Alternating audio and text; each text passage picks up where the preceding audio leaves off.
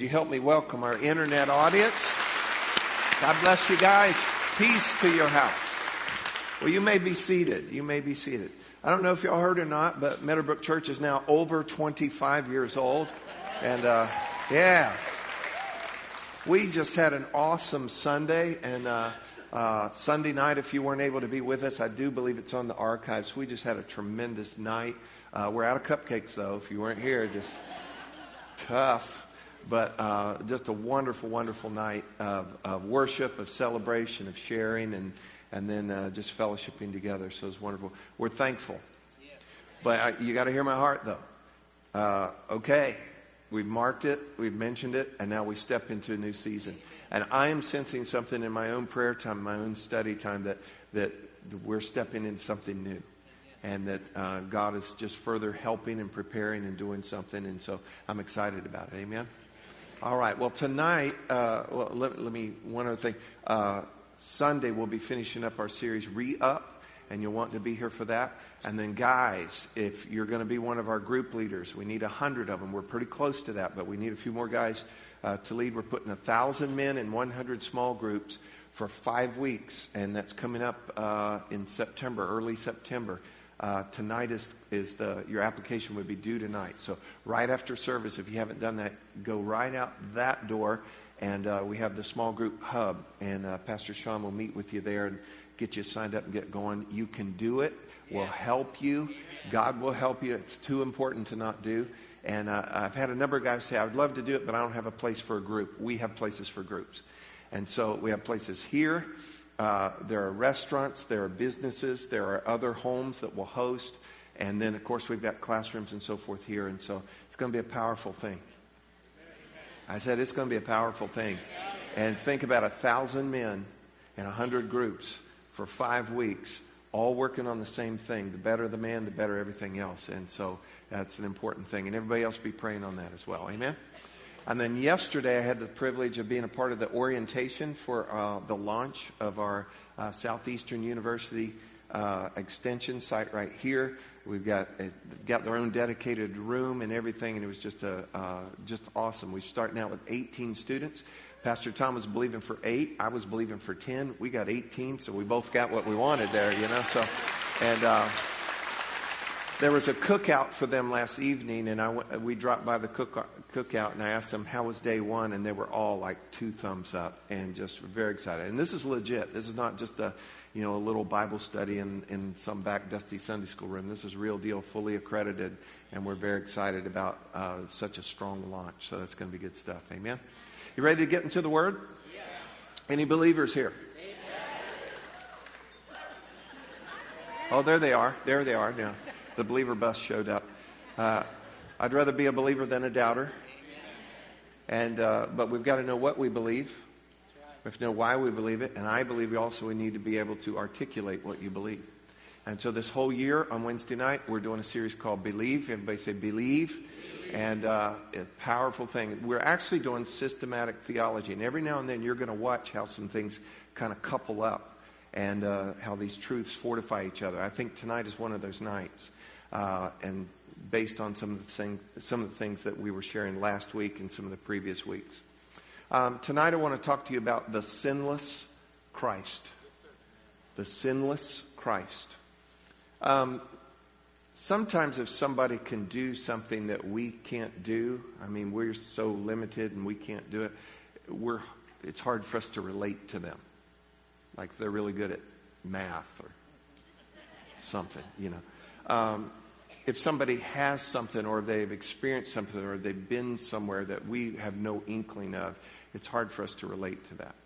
And some people have chosen to, over the centuries, and then there have been modern writers and even some uh, things in the not too distant uh, history uh, talking about the temptations of Jesus and so forth, and daring to say that he was uh, so natural and he sinned and he did all of this. And based on uh, what we believe. Everybody say, I believe. I believe. You need to go back to the beginning because we started the whole foundation of what we believe is the inerrancy, the infallibility, the authority of God's Word. And it is so important that we understand this. uh, and so there have been people to write and suggest, and some even teach, and there's some liberal uh, seminaries that would even suggest that no, no, he sinned, he sinned, and, you know, adding fiction and novel and all kinds of things in there, supposing things. And um, I just think that's dangerous ground. And so tonight we want to look at Scripture. That's our authority. And uh, your salvation rests on what I, what I share with you tonight. And uh, so we believe in the sinless Christ.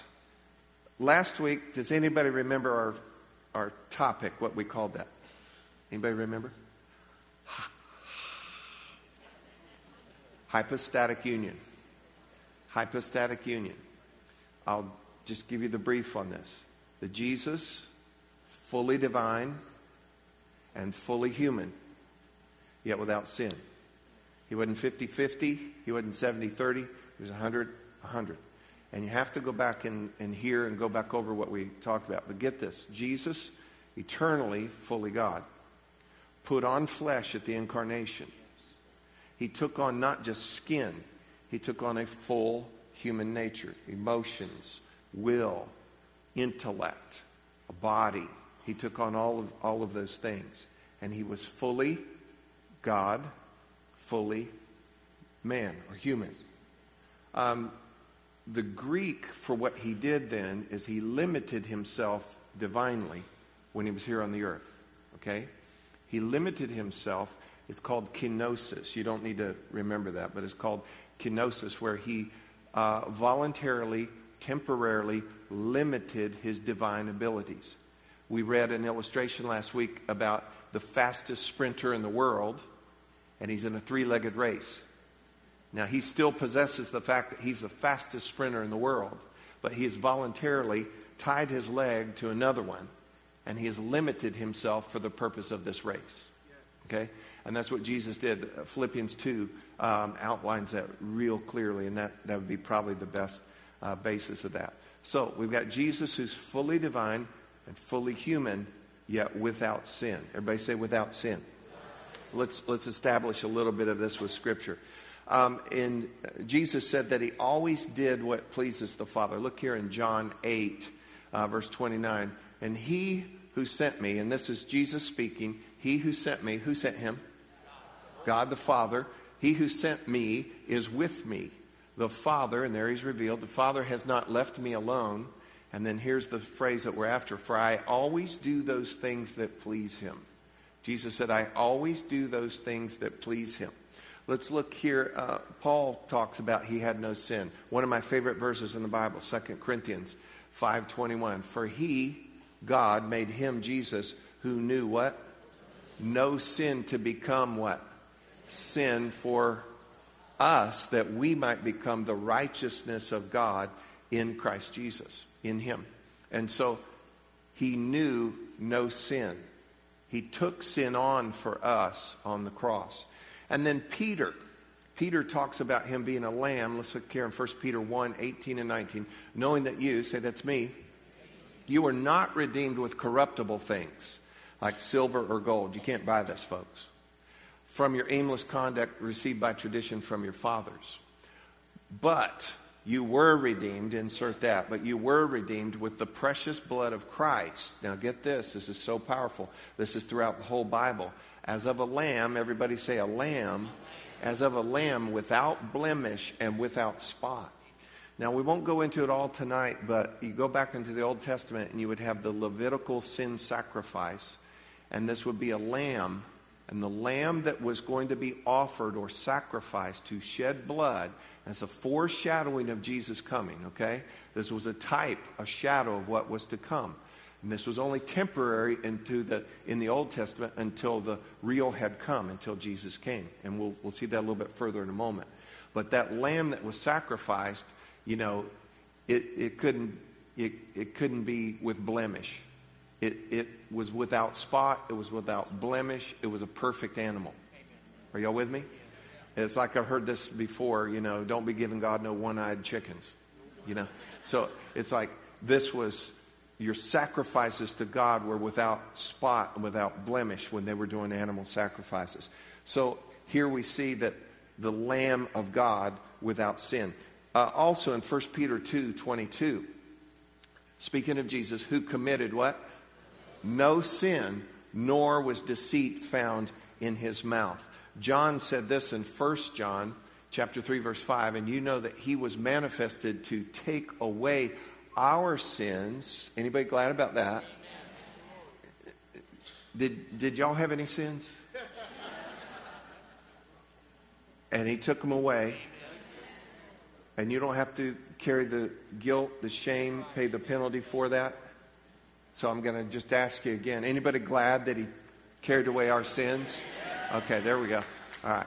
See, and let me just stop. Book, bookmark right there. When we constantly get exposed to holy truth, if we don't respond from our heart to that, and I'm not talking about you got to stand up on your chair and you know throw shoes and stuff. You know, I'm not, I'm not, I'm not talking about that. But never, never let holy truths such as that just glide by. Yeah, well, yeah. You know, because when you do that, you allow your heart to harden. You start to, you start to just get numb and used to holy things. And so let's, church, as believers, if we're believers, I mean, let's celebrate those things. Catch hold of that. And so I'm just going to, all right, we'll rewind here. And you know that he was manifested to take away our sins. Anybody glad about that? And, and in him, and in him there is no sin. And even in his trial before Pilate, Pilate washed his hands and he said, You know, I, I know you got the whole town all whipped up here. He said, I find no fault in this man. And they were trying to find specific things. And he, he said, You know, I'm looking at all this. And he said, I find, I find no fault in him. What usually precedes sin? We're talking about him being sinless. What usually precedes sin? Temptation. Temptation. And uh, we're also going to learn tonight how to overcome temptation. I know none of y'all have it, you know, Wednesday night crew, Teflon. All right. Temptation in and of itself is not sin. Okay? Please know that. If you're tempted to do something, where is that going on? Where's the battle going on? It's actually in your soul. If you'll remember, we talked, talked about that. And it's the lust of the flesh, the lust of the eyes, and the pride of life. It's going to appeal to one of those things about you, First John says. And so temptation in and of itself is, is not sin. It's when you give in to that sin. Temptation is a solicitation, it's an invitation to do evil to do something contrary to what God would want you to do. And we have to be careful of temptation. Yes. Don't play with it. I heard about little boy and the mom heard him in the kitchen and heard the cookie jar lid. She said, Willie, where are you? He said, I'm in the pantry. She said, What are you doing? I'm fighting temptation. You, you don't get close to stuff. Are y'all with me? You know why you're laughing? Fighting temptation. Hebrews chapter 4, verse 15. For we do not have a high priest. Let me qualify this. We do have a high priest, and he is who? Jesus. Jesus is our high priest. We don't have a high priest who cannot sympathize with our weaknesses, so invert that we have a high priest who can sympathize with our weakness, but was in all points tempted as we are. You see that? In all points, in every manner, tempted as we are, help me out, yet without sin. Jesus was tempted. We're going to look at that in just a moment. Powerful. Jesus was tempted, yet he was without sin. And you say, how, how can that be? Um, I'm going to show you kind of how this worked. And, and to me, this is just powerful. In Matthew 4, Luke 4, and then also in uh, Mark 1, but Matthew and Luke's accounts of this are more complete, where Jesus is led by the Spirit into the wilderness. And part of the express purpose of that was to be tempted by the devil. Okay? And you say, why would that happen? Because if you will catch what happened there, you're going to live in such a better level of victory. Y'all with me? Okay, so Jesus is in the wilderness, and the scripture reveals, and we won't, we won't read the whole account right now. Uh, when he had been there 40 days, after he had fasted for 40 days, he was what? Hungry. He was tired. Mark's account says he even had to deal with, you ready for this? Wild beasts. And he, he did not have an RV. And the, all the Coleman equipment and Bear Grylls there to help him. He did not, he didn't have all that. And so he's out there, and now when he's hungry and when he's tired, when he's very vulnerable, guess what? Same thing for you. The devil comes, Satan comes, and he comes to steer Jesus away from relying on God. And I'm going to show this to you a little more clearly in a moment. He came to steer him away from relying on God. Same with you. He came to divert him from the plan that God had. And he came also to ultimately disqualify Jesus. To disqualify him. Same thing he's trying to do with you. To get him off the plan, to get him away from relying on God, and disqualify him ultimately from being the sacrifice, of being the Messiah, being the one anointed to deliver us. If you're still with me, say something here tonight, okay? Because I don't want you to miss this here. Again, he came after he'd fasted 40 days. He was hungry. He dealt with wild beasts. He's tired. He's been in the elements. And this is, this is a point I want to make, and we'll come back on, a, on this in just a moment. And the whole time he was there, remember hypostatic union, the whole time he's there, he is not relying upon the divine part of himself. Don't miss that. He is not relying on the divine part of himself at that point. Okay? Think about that. So the devil comes along then and tries to appeal to and uh, provoke the divine part of him. He says, You're hungry. You don't have to be hungry. He said, You could right now uh, let me back up. He appeals, he's provoking the divine part because he says this If you are the Son of God, if you are the Son of God, then come on, do the divine stuff. Turn these stones into bread, and ta da, Jesus, you won't be hungry anymore. And Jesus answered him with the, with the word of God. He said, It is written and overcame that temptation. Okay? And let me just go over these real quick. First of all, to get him to satisfy his hunger by turning stones to bread. So he's, he's trying to provoke that divine side of him. Jesus is there as a man. Remember, hypostatic here. He also tried to tempt him to hey, you can receive glory and honor if you'll just submit to me, if you'll just worship me, the devil was saying, instead of God. He said, if, if you'll do that, I'll go ahead and give you. We, we can shortcut all this, all this other stuff you have to do. You're here to ultimately get, the devil knew this, to get the glory of all the nations, of all the kingdoms. He said, I can go ahead and give it to you now if you'll just bow down and worship, but he's a liar. Amen. Okay. And so Jesus overcame, how did he overcome that one? Karate. No, with the Word of God. With the Word of God. And then thirdly, he was trying to get him to jump from the pinnacle of the temple and force God into sight, some kind of spectacular rescue, which would bring you all kinds of fame and notoriety and the goodness of God if you just cast yourself down. Because the, the word, you've been quoting the word at me, Jesus, uh, said that the angels would would bear you up and you, you, you know, you'd be, all, you'd be all right. And Jesus answered him with what? With the Word of God. And he overcame every temptation. Now, I hope I can get this across right. He overcame every temptation, and the only thing that he used was the Word of God. Okay? The only thing he used was the Word of God. And see, sometimes we look, well, Jesus was tempted and he overcame because he's the Son of God. But see, he resisted that. If you're the Son of God, do this. Could he, as the Son of God, have done any of those things? Absolutely. Turn, turn stones to bread, easy. You know? And so he was trying to pull him out of what he was doing there. And what Jesus was doing there, he subjected himself as a man. He's called Son of God, he's also called Son of Man. When he was in the desert, was he the Son of God? Yes, fully, completely, all the time.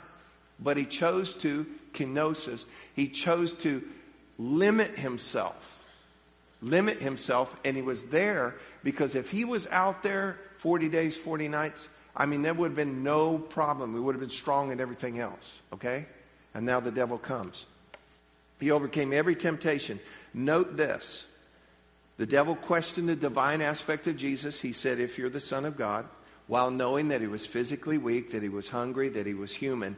And this is the point that I want to get to real quick here. Uh, Jesus overcame, everybody say he overcame. He overcame, look at me, as a human. He overcame as a human using human strength, resolve, human memory, intellect, and thirdly, using God's word. Look at me. You can do it. Amen. You can do it. Notice what he did too. This temptation happened after 40 days where he was worn down. You know, so well, even if you're worn down, if you'll have the resolve that he did, just the commitment, and you as a human use the word of God, you too can over, overcome. What is the devil trying to get him to do? Just cheat a little, Jesus. Come on. Use a little of that divine stuff. Whoop something up here. And in doing so, to satisfy what, what the needs were. But Jesus had laid that down, Philippians 2 tells us. And had he gone ahead, and that's what the devil was tempting him to do, it would have short circuited his obedience to God and it would have disqualified him ultimately to be our Messiah. Y'all with me so far on that? Look in 1 Peter um, 1, verse 19 again. But with the precious blood of Christ, as of a lamb without blemish and without spot, and we looked at this earlier, I always do what the Father wants me to do. He was without sin. We established all that. But it's with the precious blood of Christ uh, this is how we're redeemed, as of a lamb without blemish and without spot. Do you remember when Abraham and Isaac, God told Abraham, go offer up your son, your only son, Isaac? And they went up into the mountain. He said, Son, you know, bring, bring the wood and so forth. And they got up there and we're going to do sacrifice. And Isaac asked a question. He said, Well, where's, where's the lamb? What are we going to offer here? Because Abraham hadn't filled him in completely yet. And Abraham said something that prophetically was then fulfilled with the coming of Jesus. He said, God will provide for himself the lamb. Amen. God will provide for himself the lamb. And did he on that day? He did. There was a, a, ram, a lamb caught in the, in the thicket, and that became the sacrifice. Why? So that Isaac could go free. Okay? The same for us. Now, he was a lamb without blemish, without spot, without defect, implying that if he were not sinless, and, and if we had the time, we would go back into Leviticus and we would look at Levitical law of what was required of the sacrifice that foreshadows the sacrifice that Jesus was for us. Y- y'all still with me on this? Okay, so if he were not, if, if he were not sinless, then he would not have been a suitable sacrifice for our sins. So when writers or liberal theologians say that he had sin, then if that's true, then we are in big trouble. Because the sacrifice has to be without spot and without blemish. And Jesus is the Lamb of God, the perfect, sinless Lamb of God without spot and without blemish. And he fully qualified to be the Lamb of God to take away the sins of the world. So, if Jesus had, as the lamb, if he had spot, if he had blemish, if he had sin, then first of all, he doesn't qualify to be the sacrifice. And secondly, he would need a Savior himself. That's right. Okay? But he's sinless. Look at this in, in uh, John chapter 1, verse 29. The next day, John, John the Baptist, saw Jesus coming toward him, and he said, Now, this is the, this is the breaking in. Okay, this is the breaking in. This is, this is Jesus coming on the scene. And he says, Behold. Everybody say, Behold. Behold. That means everybody stop, look, listen, pay attention. Behold. John saw him coming. And this is a moment. And he said, The Lamb of God. Everybody say, The Lamb of God. Who takes away the sin of the world. Now, if he's going to take away the sin of the world, he has to be without spot, without blemish. He is sinless. All right. I want to make two big points and then we're going to wrap this up tonight. By being the spotless, sinless Lamb of God, He paid for our sins. And He saved us from eternal death. You know, you know, well, no, no, no, no. If I was your teacher and I said, You've got no homework for a month, y'all go nuts, okay? Jesus, the sinless, spotless Lamb of God, paid for my sins, paid for your sins. Okay, listen, that lamb that they would take and offer and sacrifice, it had to be because God said it has to be this way. Well, our redemption, demand, our, our sin, our failure demanded payment. The wages of sin is death. Somebody's going to die for our sins. And because we were so flawed, even if we died in our sins, it cannot pay for our sins because we are not a suitable sacrifice.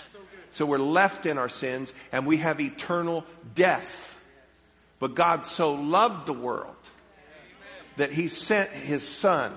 John saw him coming and said, Behold, the Lamb of God, implying totally sinless, spotless, without blemish, perfect. He's come to take away. That, that right there swallows and pulls into the now the entire Old Testament. The Lamb of God. Here, it's all fulfilled. The Lamb of God takes away the sin of the world.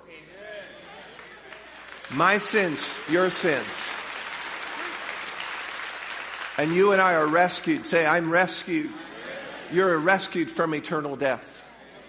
You are rescued from eternal death. And he brought eternal life. Instead, this is good news.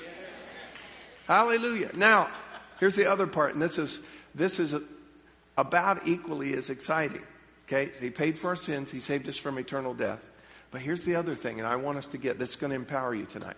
And he set the example for us. He set the example for us. Him being sinless. What, what did we say usually precedes sin? Temptation.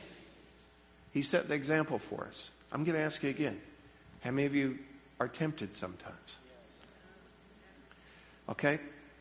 You don't have to respond to this one outwardly, but I want you to make sure you're, it's ringing on the inside. Some of you even have what would be called maybe a stronghold or habit in your life that continues to tempt you. And as you continue to give into it, it continues to gain more mastery over you. Okay? And then it dominates your life, and it's a habit, and it's a stronghold. And you don't have to acknowledge to anybody outwardly right now anything, but you can be free from that. Amen. You, you can be free from that. Pastor Ron, that's, that's $10 for missions. Okay. I love you, buddy. I'll pay it for you. I love you that much. Where was I? Y'all love Pastor Ron. I do. Uh, okay, temptation. See, sometimes we've gotten the wrong mindset and we think, well, you know, I can't overcome this. And now you're a decade, two decades where that's just a habit, it's just a stronghold, and it might be known or it might be secret in your life. And it just goes on. And there's all kinds of addictions and every, every other kind of thing. and then you just kind of you and the devil wants to get you to this place. It just default. It's like, well, I'm just going to do it anyway. Why, why resist? And I'll tell you why you need to resist because even though you're forgiven of your sins, and we talked about this a few weeks ago, when you go ahead and give in to temptation and you sin, it drains joy, it drains confidence, it drains life. You, you, you are, uh, you'll carry a sense of unrighteousness. It separates you out of fellowship with God. That's where your joy is. That's where your strength is. You'll never be a bold witness for God. You won't be able to fully step into all that He's wanting you to do, that He designed you to do, because now this thing's kind of gotten hold of your life, or these things have gotten hold in your life. And I have good news for you. Jesus came not just to pay the price for our sins, and not just to rescue us from eternal death, but He came to set an example for you. It is so deliberate, so intentional. He went into the desert and said, I'm laying down divine attributes right now, and I'm going to wander into the desert. I'm going to make myself so vulnerable, so weak, and as a human, hypostatic union, as a human, using the Word of God, I will overcome the devil. I will overcome the devil. He did that as an example for us. When you are tempted, Think about Jesus. Hebrews tells us that. Consider Jesus. Knowing that we too can resist. Say, I can resist. I can resist. And you can overcome. Look, look here, 1 Corinthians chapter 10, verse 13. No temptation. Say it, no temptation. No temptation has overtaken you. Say, that's me. No temptation has overtaken or come to you except such as is what? Common to including Jesus? But God is faithful. Everybody say, God is faithful. Watch this. God is faithful who will not allow you to be tempted beyond what you are able. He limits it. He will, I, would heard this years ago. He would if you're in the boxing ring and you're fighting an opponent, he is not going to allow an opponent in that ring with you that can beat you.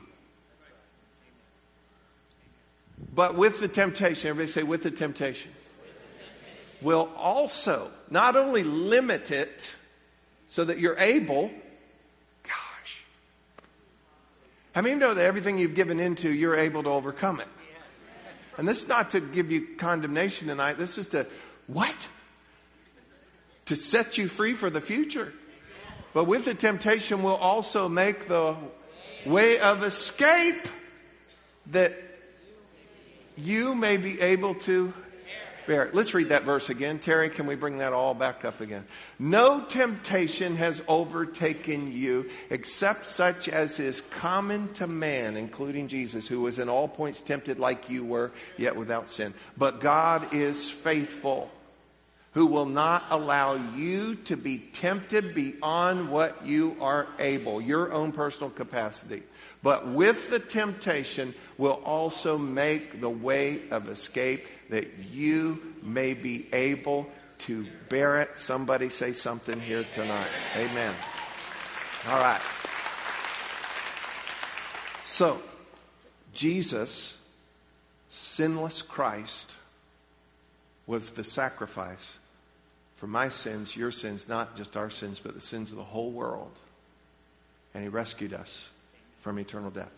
And he set the example for us I mean, it is so clear right there. He set the example for us. It's part of the reason why he came, because it had to be a man that would die for us.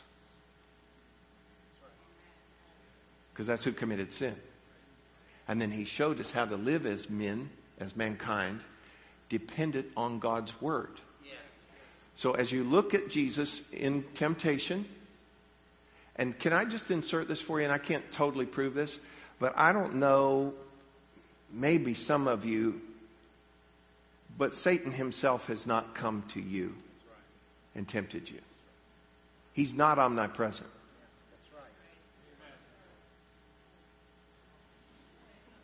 I'm letting that soak for a minute. So, probably he himself personally, he's got bigger fish to fry, so to speak. But there are demons and fallen dark spirits that come under his auspices, under that evil power. Are you following me? Yeah. And don't don't worry too much about this. The thing is, temptation is temptation, and ultimately it comes from the devil. Amen. Okay? Well, the devil himself showed up with Jesus, weak, vulnerable, hungry. Could have just smushed him right there. Jesus could have smushed the devil. He could have done anything that, you know, he could have turned the bread to uh, the stone to bread, any, anything like it. But this is the thing. He overcame. And, and just real quick, and I'm going to wrap this up. This is what I see of Jesus. He was committed to God's plan. He was submitted to God. No, I'm not going to worship anybody else. I'm going to worship only God. He resisted. You know, stay out of the cookie jar. Okay, remember the little boy? Stay away from stuff. If stuff pulls on you, the long way is better than the wrong way. I'll say it again the long way is better than the wrong way. He resisted, and here's the other thing he did he knew the Word of God. And so, whatever the devil brought up to him, he said, No, because it is written. That's the tool, that's the weapon that he used. So, submit yourself to God. Get committed to God's plan for your life. Resist. James says, You resist the devil, he'll flee from you. And use the Word of God. Amen? Amen. Jesus, sinless, spotless Lamb of God, Savior, Christ, Messiah, did it all for us. And then showed us how you and I, starting in six weeks, no, starting now, starting now, we can overcome. Because He overcame, we can overcome. Now, I have to go back. Hypostatic union. Do not hear me say He was not fully God. The whole time He was here, still fully God. But kenosis, he chose to limit himself, to lay down those divine attributes and powers so that he could live as a man. He took on the form of a servant. Read Philippians chapter 2. He lived this out just like you and I, tempted just like you and I. But at all points, every way that you could be tempted, he was tempted. That's just in the wilderness. Don't you know he had, he had temptations in the market and the village and, and all kinds of other places? I'm sure sometimes he was tempted to just, you know, people harassing him, call down lightning. See, I know I probably would have. Just watching and listening to the news today, oh, if I had some powers, I could fix everything quickly. You know? But he chose to just limit himself and show us how it's done and remain qualified as the, as the sacrificial lamb for us and fulfill the plan of God. We could go on and on, but this is so beautiful. This is good news tonight. Thank God that He is sinless. Amen? Amen. Did you get anything at all out of this?